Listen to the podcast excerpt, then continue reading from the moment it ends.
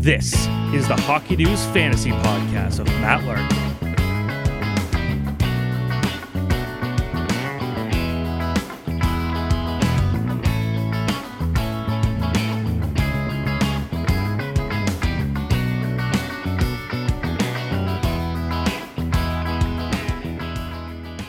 Hello, everybody. Welcome back to the Hockey News Fantasy Podcast. It's Matt Larkin here to take your questions, give you some tips, little update on my own team. I feel I feel like I should do this every week because if my team's struggling, I have to be upfront. You know, if I'm giving you advice, I have to tell you how I'm doing. My team's doing a little better right now. I'm in a playoff spot. My my team's getting healthier. Ilya Samsonov is back, so I'm hanging in there. I'm in the hunt. Trade deadline is approaching, so hopefully that means my advice is good. And uh, let's start with pickups of the week. Okay, we're going to do shallow leagues first. Vladimir Tarasenko, available in 25% of leagues. It's a guy that I think people have just sort of forgotten about. Obviously, he had his third surgery on the, on the same shoulder. So obviously it, it's a little bit scary for his career trajectory. At the same time, the upside is too great for him to be available in 25% of leagues. If you're a team that is in a really comfortable playoff spot, you obviously have to stash him. If you're a team that's struggling and needs a home run swing, I think there's motivation to add him as well because we know he's very close to returning. It could be any game now. Yes, it's possible there's going to be some rust, but you still have to take that shot for a guy of Tarasenko's caliber, of his level of talent. He's going to help you in goals, shots, power play points. So he's a must add in that that crazy piece of the pie, 25% where he's available. Let's do a medium league pickup. Probably the hottest player in the NHL right now, Drake Batherson. He's got uh, eight goals, uh, I believe, in his last 12 games, or no, eight goals and, and 12 points in his last nine games. That's what it is. Absolutely on fire. And what I like about what you're getting from Batherson in a fantasy context is he's stuffing the, the stat sheet because he's a big guy. He's physical. He's got 41 hits already as well. So he's averaging more than a hit per game. Very, very helpful, multi category monster. And, you know, if you look at the, the shooting percentage, 16.1, he was around 16 as a rookie as well. So I don't look at that number and think, wow, it's a major fluke, especially when the sample size is pretty small. Usually when you have a guy you know, scoring on 20% of his shots, that's when it stands out and you start to wonder. But I don't know if that shooting percentage is unlucky for Drake Batherson. And if you look at his profile in the AHL, this is a guy who had 116 points in 103 games at the AHL level, really made it look easy. I've said that before. And even at the World Juniors, he had seven goals in seven games everywhere he goes, you know, major junior as well. He's a scorer. So I don't think he's a fluke. Obviously, he's not going to score at the rate of an Austin Matthews, but this could be an actual rival of Drake Batherson as a legitimate fantasy force. We know the players around him in Ottawa are getting better and better and injecting that lineup with Josh Norris, Tim Stützle we're seeing a, a, real rise to fantasy prominence uh, among the Ottawa Senators, and the team itself is just playing better right now. I think it's got the. I saw a stat; it was you know in the last month or so or several weeks, second best record in the division after the Leafs, which is pretty crazy. Uh, let's look at a deep league pickup. This is a very deep league pickup. He's barely on the radar. He's available in 95% of leagues. I haven't even picked him up in my own league yet, but I'm looking at him. So hopefully my, my rivals aren't listening to this. But Oliver Wahlstrom, he's 95% available. The needle's just starting to move there. We know there's pedigree. He was picked 11th overall in 2018, US NTDP. He was a prolific goal scorer. And we're seeing a little blip in his production right now in his last five games. He's got three goals, six points. He's doing a lot of damage on the power play. And that's something that I think the Islanders need. It's an area where he could be a specialist.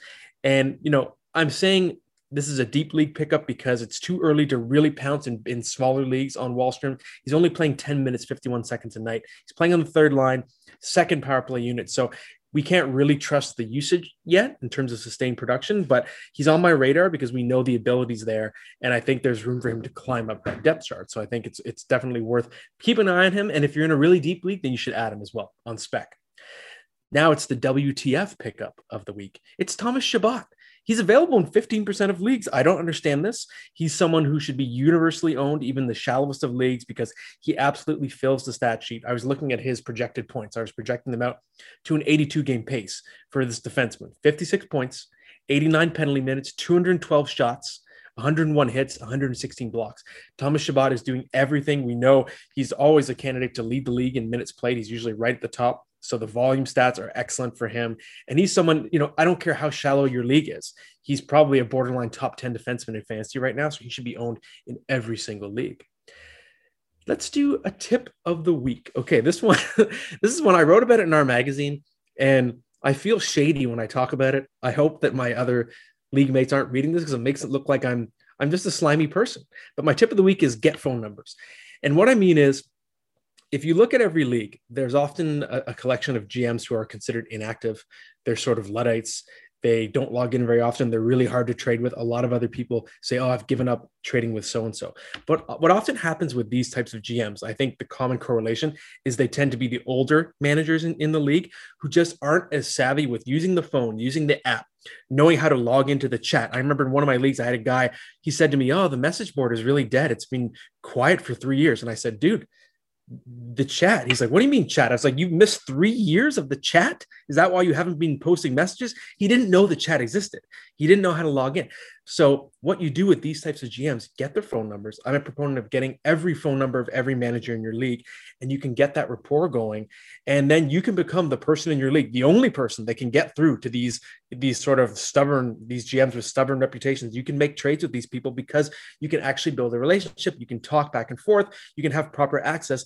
And I like doing this with everybody in my league, having a private thread, text thread, and honestly, just for the friendship. You talk about hockey, it's it's genuine. I don't want to I, I want to make it clear I'm not I'm not pretending to to befriend these people in my leagues, but I'm just saying it is a benefit that often I find in my leagues I'm I'm considered the person you know people are saying how did you make a trade with so and so and I say well I just you know I've been texting them. We've been chatting for months so we have a rapport and it's easy to communicate and set up a trade especially come trade deadline when maybe if you're in a really active league there's lots of messages and offers going back and forth it's helpful to have that extra line of, of communication. So get phone numbers. In, in one of my leagues we even have a thread where everybody in the league posts their number and, and we all share each other's phone numbers. And that way you have access if you're trying to start a bidding war for a player or, or make an offer for a player you know is available. So just do the phone number thing.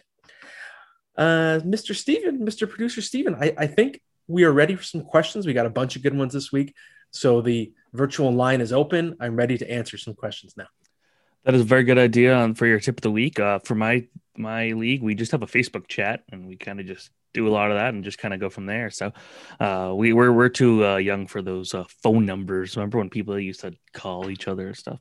Days.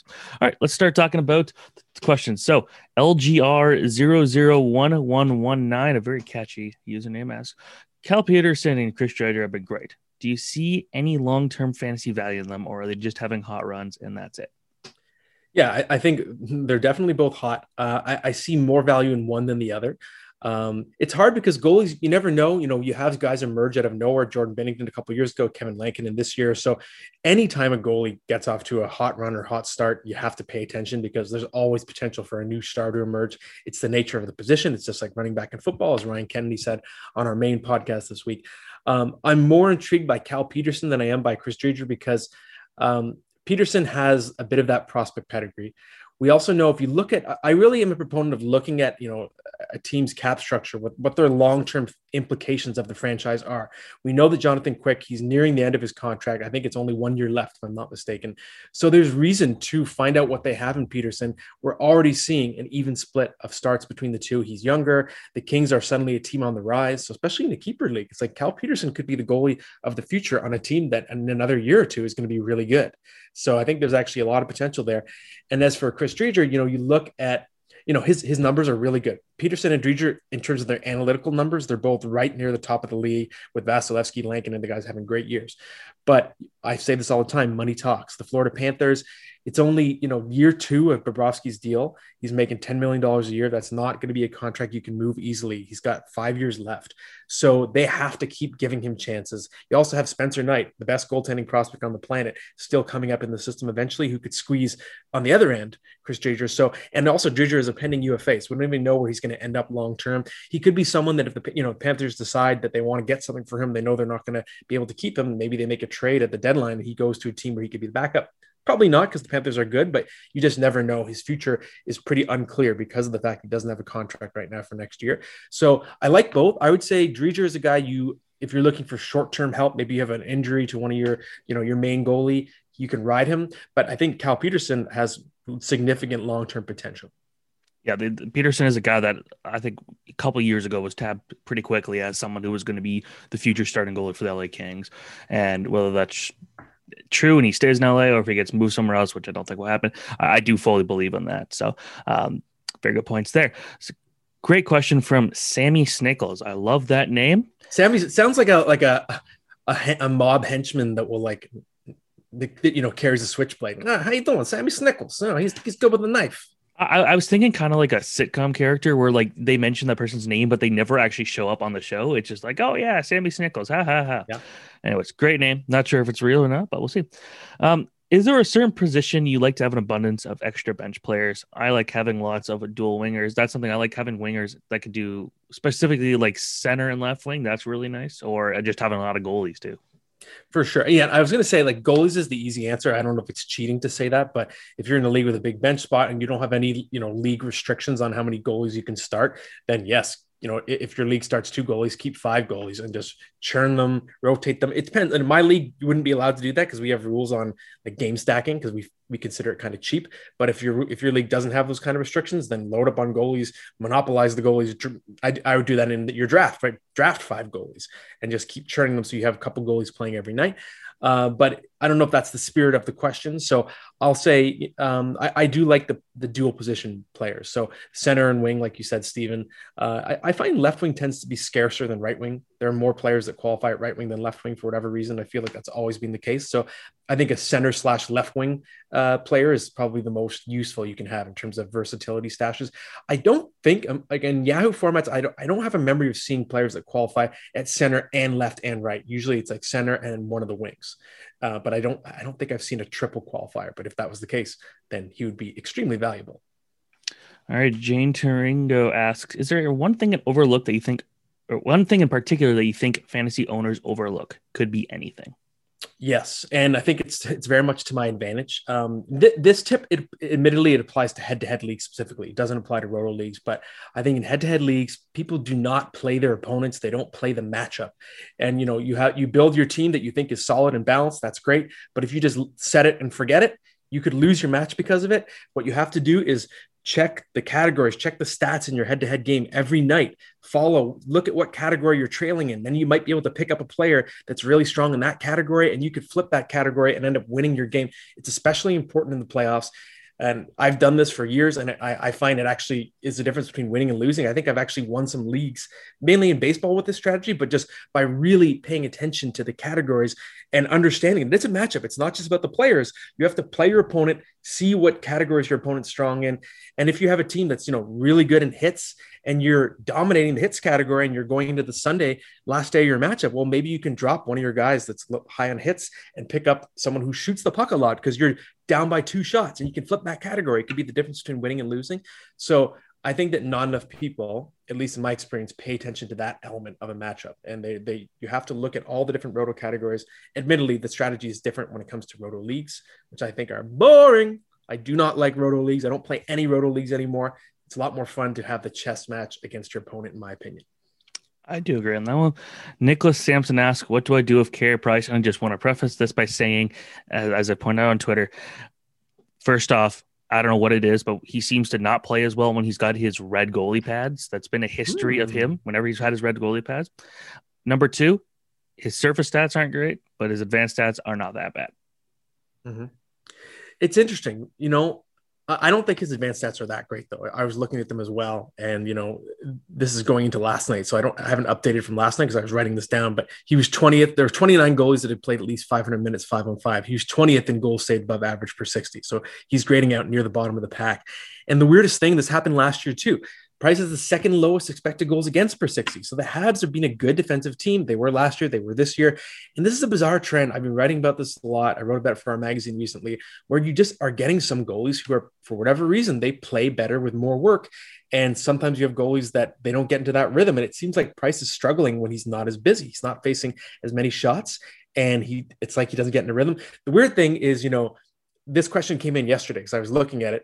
But the answer has already changed because Montreal fired goaltending coach Stéphane Waite. They've brought in Sean Burke, who has been kind of a goalie whisperer. He's helped guys just change their careers. And it's a really fascinating marriage because if you look at the guys Sean Burke has worked with, you know, guys like Devan Dubnyk and helping them turn around their career, a piece of clay like Carey Price, like uh, Burke has never had a pupil like this before. So it'll be interesting to see if he changes the way Price plays. We know that the Burke coaching tree and Benoit Allaire, those guys, they like to have their goalies play deep in the net, especially really big goalies. And Carey Price is big. He's got long limbs. So maybe you're going to see a Carey Price that plays really deep in the net, deeper than ever. And we'll see a turnaround. I wouldn't bet against it it's not like Price is 35 years old, right? He's not that old yet. He still has time. Um, but in terms of what to do with him in fantasy, you know, I, am still worried about him, and maybe Sean Burke's going to help him, but it, it, it, might take a while. So I'm not saying you should completely give up on Price because the talent is too great, and the situation, you know, he's still going to play even if Jake Allen is, is stealing starts. But I think you have to at least look at the name brand and see if you can get 90 cents on the dollar. I wouldn't go lower than 85 because then it's just, you know, if you trade him for someone who's just a middling starter, then a month from now, Price is lighting it up or, or, lights out, I should say, then you'll be kicking yourself. But if you get someone like if someone offers you, you know, a hot starter, maybe like Kevin Lankinen or something for, for Price, I think you have to consider it because this is not a one year trend. Price was like this last year too, where he had the good team in front of him and he just wasn't stopping the puck as much as he used to. So I would consider using that big, you know, there's still someone's going to get that dopamine rush when they look in their email inbox and they see they've been offered a trade. Carey Price, ooh, Carey Price. I still think he has that cachet. He might not for long, so I would consider selling him off ninety cents on the dollar. But otherwise, I'd, I'd probably hold on to him. All right, this next question is uh, actually an interesting story. Um, this is my roommate who asked cool. this based off of a trade that I gave him a trade request I made it for him. Oh man, Steven, this is uh, this has major implications here. Conflict of interest. So this is from David Hartford who asked, I have Patrick Kane. I received a trade offer for Nathan MacKinnon. That was my MacKinnon. Is this something I should consider? Kane has been better, but MacKinnon brings a ton of ton to the table, and of course, his stats are lower, partly because Colorado has played fewer games. I tried to sell him the fact that MacKinnon is one of the best players in the world right now, but just stats wise, it was not comparable at the time of the trade. So, and did the trade happen? No, he did not accept it. So it was a trade and request only. Still... He, but okay. it could still happen he, depending on your answer. Based off your, he, he did reject it, but based off of your answer, that could change. Okay. So, so, uh, okay. And his name is David. David. And David, David has Patrick Kane and you offered him Nathan MacKinnon. Correct. Right. So, so David, I would probably take this trade, like you said in the question. Um, you know Colorado does have more games left, and in this in this COVID season, having that extra volume, everything helps. And they're so close. If you look at their statistical profile, it's actually quite similar. Um, they both get tons of shots, tons of points. Neither player is really physical, doesn't rack up things like hits, penalty minutes. So their stat profile is actually you don't you think of Nathan MacKinnon as the more dominant player, but in terms of what they bring to the table, it's pretty similar. That said, just the age difference, you know, there's a lot more upside left than MacKinnon.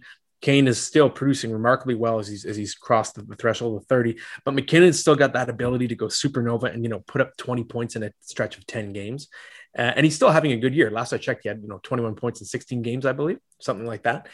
So if it's that close and you're breaking a tie, I just think MacKinnon could could just take you on his back and bring you to a fantasy championship. I think Kane can as well, but you could argue maybe Kane's best production has, has already happened. And maybe he'll be just a point per game, really good player the rest of the way, but he's had a huge supernova stretch. And I still think Kane, you know, he's a top 10 player in fantasy right now. Absolutely. Maybe he's going to be top five this year, but balance of the season, I think you got to go MacKinnon. All right. Well, that could work in my favor in the in the trade talk again. This next question comes from Ryan, who uh, says, "In a keeper league, I can keep two defense. My other D's are Carlson, uh, John Carlson, uh, Tyson Barrie, Torey Krug, Gilchuk, Anderson. Stats are goals, assists, penalty minutes, power play goals. You, you know the stats. He got offered Ekblad and a third rounder for Krug and a sixth rounder. I'd rather keep Krug and trade Barrie. No takers on B. What would you do? Yeah, so I was a bit confused about the wording of this question. It took me a while to figure it out because I was thinking, okay, you want to keep Torey Krug over Barrie, but then or or, or for over Ekblad, then what does Barrie have to do with this? But I think what you're saying is you'd rather have Barrie in the trade than Torey Krug, which I understand because yes, in keeper league, Tyson Barrie's having a great year, but he's a pending UFA, so we don't know where he's going to be next year. Regardless, if you can't get a taker for Barrie, I would do this trade if I were you. So you're getting the third round pick and you're getting Ekblad. Ekblad is, I think, four and a half years younger than Torey Krug. He showed major signs of a breakout. If you looked at his analytics, especially his primary assists, I think he was first in all defensemen last year. And I've said this before, he reached that age this, he's the same age when Victor Hedman broke out, and you see it commonly. The big guys, Chris Pronger, you know, guys that were really high draft picks, and they they bloom a little bit late. They're still good, but you know, they seem like they're slightly short of expectations, and then all of a sudden they they bloom in their their sort of early to mid twenties, and then they start going on this Hall of Fame trajectory. This is exactly what we've seen with Victor Hedman. I think you know when he was 22, it was like, oh, is the light going to turn on? We haven't seen the offense yet. Now he's probably a Hall of Famer now, even if his career ended today. So I think Ekblad is on that trajectory. Not saying he's going to be a Hall of Famer, not yet, but just that he's on the trajectory toward a breakout. And Torey Krug, I think he's reached his peak. He's not in quite as appealing of a situation in St. Louis, so I don't think it's a big surprise that his numbers are down a little bit. And you're you're gaining a, a draft pick here, so I, I think you have to make this deal, even though you'd rather move Barrie. Regardless, if you can't move Barrie, I'd still do this trade. I think it's a really good trade for you to take Ekblad in the third because I think Ekblad is actually worth more than Torey Krug right now, anyways. All right. This next question comes from What Do I Know? interesting name. And they ask, What's up with Malkin? Is there still hope he turns around this year and starts playing at a point per game average? For whatever reason, he has looked lackadaisical. That's a word. Lackadaisical, yeah. Lackadaisical at both ends of the ice. Yeah, it, well, at least the good news is, I guess, with, with Sidney Crosby out, we maybe we're going to get the the the annual uh, Evgeni Malkin goes off when Crosby's out, which is really not a myth. Like it, it, statistically, it does happen. Last year, he was phenomenal. I think I even had him on my, on my Hart Trophy ballot. He was, and Crosby missed a significant chunk of the season. Of course, Malkin was first among all NHLers in points per sixty.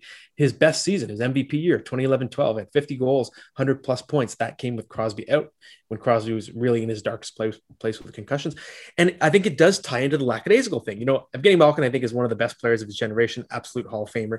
But the the idea, you know, the body language thing, the fact that he sometimes plays when he wants to, that has kind of followed him around at times throughout his career. And you know, if we look at the fact that Crosby's out, the Malkin is a guy that I think can respond to a spark and sort of feeling like he's needed and has to take the team on his back. That that's a thing when it comes to getting Malkin. It's tough right now because he is 34. So, you know, he's had this pattern of you know, we know who Malkin is in fantasy. He's usually elite when he's in the lineup. Sometimes he battles injuries. The Penguins tend to rest him, and he plays well without Crosby. These are all sort of pillars of the Evgeni Malkin experience in fantasy. But when he's 34 years old, eventually decline's going to start to come in. So I think you have to worry this year a little more than you normally would. Uh, and the last I checked, he was like 150th in points per 60. So his actual production when he's on the ice has cratered. So it is a bit of a problem. Uh, I would still consider a buy low and I had this is someone I say this is someone who has him. I, I drafted or I traded for him in my league.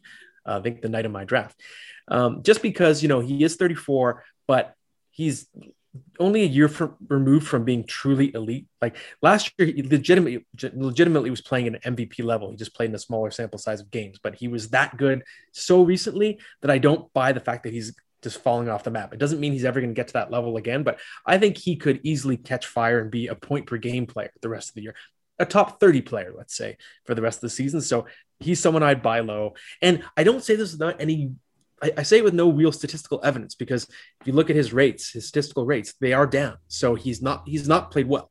I just think that we know who he is. He's an all-time great player, and I'm not willing to quit on him yet. I think he can flick a switch. And especially with Crosby out, that could be the spark that he needs to get him on track for the rest of the year. So I'm not trading him in my league. i have taken him off the trading block. And if you don't have him, I would try to make a lowball offer for him. So I know just to back on the Carey Price thing, uh, it's been reported now that uh, Marc Bergevin said uh, that Stéphane Waite was fired during the second period of last night's game. Wow, interesting. Yeah, and wow. Carey Price was not told until after the game.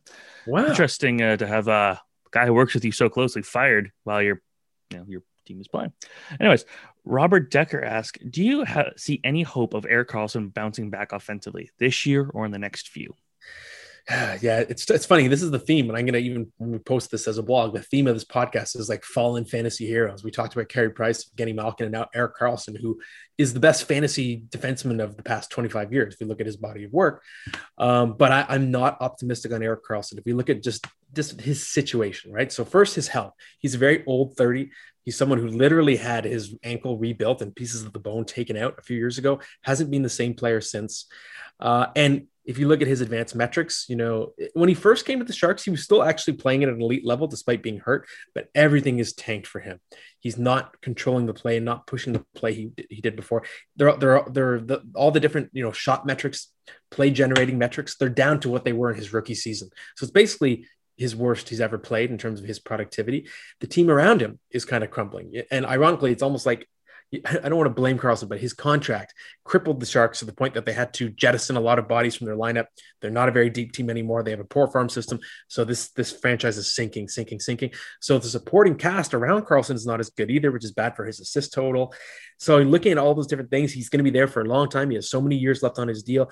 If Karlsson were traded in real life, to, to, you know, if Karlsson were traded to the Edmonton Oilers, I'd say, yes, Karlsson's back. He's going to be a fantasy force. It'll work.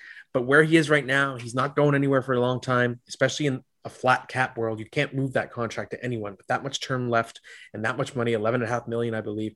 He's not going anywhere. And he's in a team that's in a bad situation. His body's breaking down on him. So I look at every element of the Karlsson situation for fantasy and I don't like anything that I see. It's too bad. I've always been a huge Karlsson apologist. I think he should have four Norris trophies, not two. I think he's been robbed twice. But uh, his time as an elite fantasy defenseman, I, I think, is legitimately over it's kind of sad to see that. So, this question comes from the grass is always greener, a, a new favorite of uh, all of our podcasts. He's very active on the questions, and they ask: In a league with trade vetoing, if a horribly one-sided trade pops up on the wire, but the person that's getting fleeced is the one that proposed the trade, new and experienced and familiar with scoring, do you still veto? It's a great question, and I know that the grass is always greener. got a question through to our main podcast, but I just really like this question, so I wanted to address it. So that's why Zgrass is getting a question both podcasts this week. VIP. Uh, this happens in my leagues all the time, where you have a new GM and they get fleeced horribly on a deal. People call for a veto or at least a reversal. We don't have an official veto in our league, but people get angry. This trade is lopsided.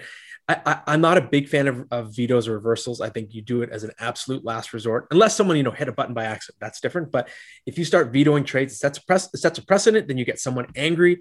You, you know, you have one one owner who's jilted by being vetoed and they say, okay, well, I'm going to remember this. Next time there's another trade, I'm going to have my veto finger ready too. You get a revenge situation. It's a terrible idea. The main thing you need to see when a trade happens that people are upset about is defending the trade from the fleeced party. If the person who won the trade, everyone's like, oh, sweet deal. If they come in and say why the trade is great, well, you can't, you, that obviously you can't, you got to take that with a grain of salt. But what you need to see is the fleeced party, who sometimes it's often someone who's known as more of a deadbeat GM or new or whatever, they have to come in and give a good explanation of why they like this trade for their team, even if it's a bad explanation. If they genuinely believe they help their team, then the trade's got to stand and they can learn from their mistake if their team ends up sinking. The other thing, too, and I say this all the time because I'm always at the center of controversy with trades in my league, people remember how they feel the moment a trade happens, they remember their emotion. They often forget to go back and see who actually won the trade. So often, the team that was considered fleeced ends up winning the trade. People just get fired up and they think they know based on you know the name brands of the players, and it's often not the case. That's another reason to let trades stand if both parties are happy. Veto only is the last resort. I hate vetoing in leagues. Like if someone is very obviously tanking to try to get the first round pick, do you do it? Uh, again, that's different. You know, we we've made some rules that you know you can only trade a certain number of picks. You don't get trades that are too lopsided. But the same thing, you know, there's. I'll use a fantasy football example. Someone made a trade a couple years ago that I was like, "This is awful. This team is tanking." They traded Aaron Rodgers and Kareem Hunt and and Davante Adams, and it was like, "Oh, you're tanking for futures." And the guys, the guys they got, so this guy lost the trade. He got Patrick Mahomes and Chris Godwin, and people look back and like, "Oh, never mind. Sorry, he tanked." And he got Mahomes. So that was again, it's an example. People freaked out, including me, when the trade happened, and and a year later, it was like, oh, never mind. Okay, I can see why you did that. So people have just got to chill the f out when it comes to reacting to trades. Let things play out. Everyone involved typically is an adult, and they can make their own decisions. And if they're happy with the trade, fair enough. All right, Ryan Cantor asks: Is it time to sell high on Varlamov, or is he a legit top three goalie? Top three goalie, I think, is not a term I'd use to describe Varlamov. He was the Vezina runner-up, I think, uh, maybe you know, seven years ago, something like that. But uh, I think he's more of a top 10 goalie the way he's playing right now. He's got a great coaching tree with the Islanders, with Piero Greco and Mitch Korn overseeing it. We know that they work magic with their goaltenders. But uh, Semyon Varlamov's his, his history is his body's broken down at times in the past. He's been relatively healthy the last few years, but he's someone who's prone to like soft tissue injuries. So teams that that employ him now, they don't lean on him as hard. So you're not going to see Varlamov be a workhorse like Vasilevskiy and play tons and tons of games. You're always going to see him cede starts to whoever his battery mate is. And this year, his battery mate ten, happens to be an elite goaltending prospect who also happens to have back-to-back shutouts, Ilya Sorokin. The Islanders are grooming him to be their long-term number one, so he's not going away. And it's already been said this week uh, by Barry Trotz that Sorokin's going to play a little bit more going forward as well. So you're going to see something closer to a 50-50 split. So I'm not totally sold on Varlamov. I would sell high. I think he's still going to be a perfectly perfectly competent fantasy goalie, but he's going to hurt you in volume stats because he's going to play less going forward. And I think you should cash in that chip while he's at his peak value right now. All right, very good answer. Uh, Rob asks Pavelski and Couture, will the bubble burst? Yeah, well, we already, I think it was the last podcast or the one before we addressed Joe Pavelski. So I'll kind of skip that. I did say, you know, sell high on Joe Pavelski.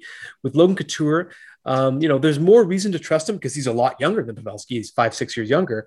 Uh, and he's capable of, of being a good player for extended stretches. And his advanced metrics this year, this year are really, really strong. He's playing at an elite level.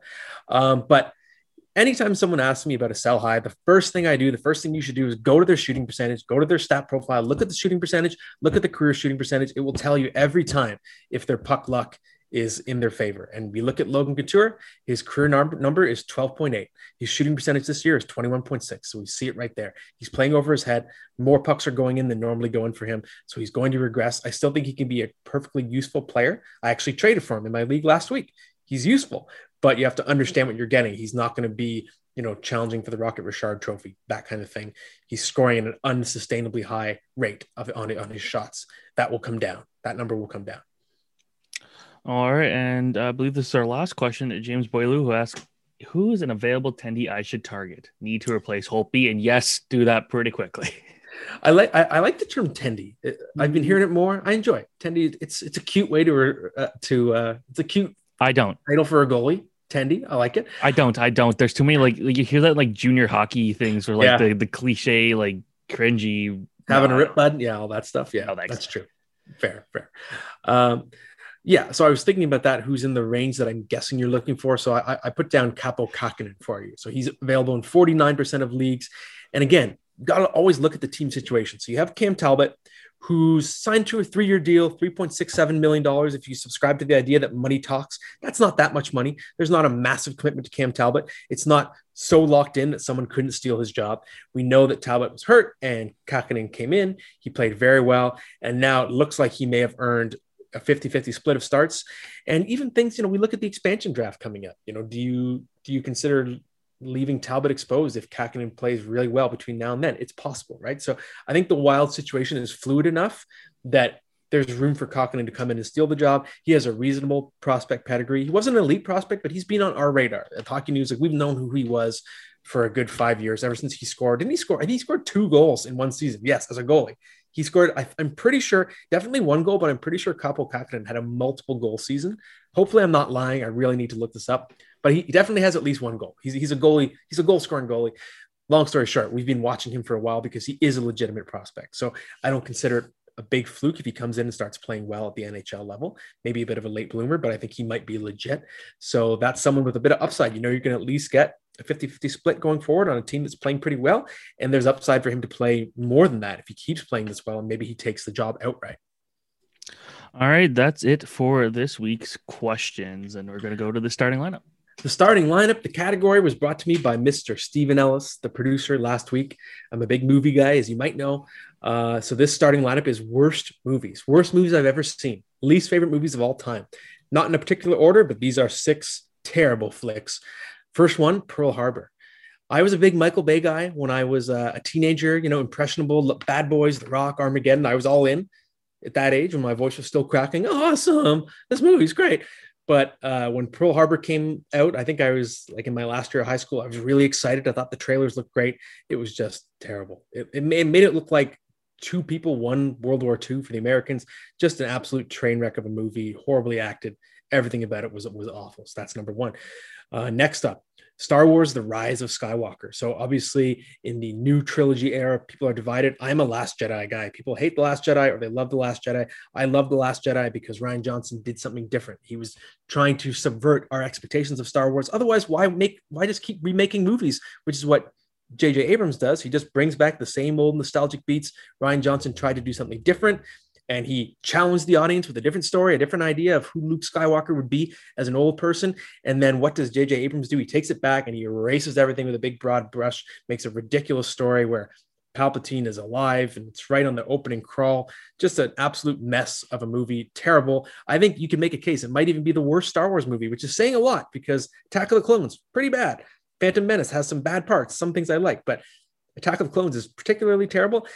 I think Rise of Skywalker is worse because it just makes me so angry. It's just such a lazy and kind of sad. It's a sad effort because it's just placating angry fans who just want to see the same movie over and over and over and have, you know, old plot beats shoehorned back in. It was, I just think it was a pathetic movie.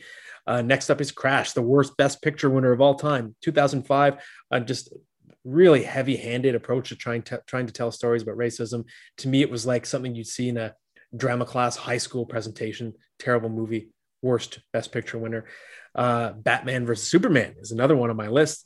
My God, Jesse Eisenberg. He was great in the social network. It was cringeworthy. I was like sliding down my seat trying to watch him play Lex Luthor and the Doomsday interpretation. Doomsday, an iconic character, the one who killed Superman in the comics, reduced to just a messy CGI blob.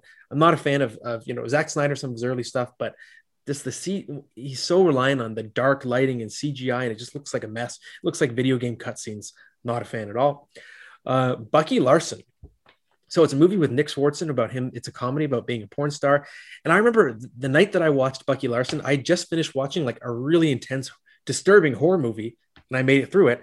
And then I turned on Bucky Larson. And after 10 minutes of Bucky Larson, I was like, oh, I, I, can't watch this. And I turned that off. That's how bad Bucky Larson was. Just terrible. The last one, I don't know if it's even fair to do this because it's sort of celebrated for how bad it is, but I put The Room. Tommy Wiseau, it's like the most famously bad movie ever. It is terrible, but it's lovingly terrible because you watch it and you know you celebrate how awful it is, and obviously they've made it into another movie about the making of it, The Disaster Artist. Uh, but The Room is still legendary for being awful, and I think you have to put it on any list of the worst movies. And that concludes it. I will be taking suggestions for the next next starting lineup. I'll be taking more fantasy questions in the weeks to come.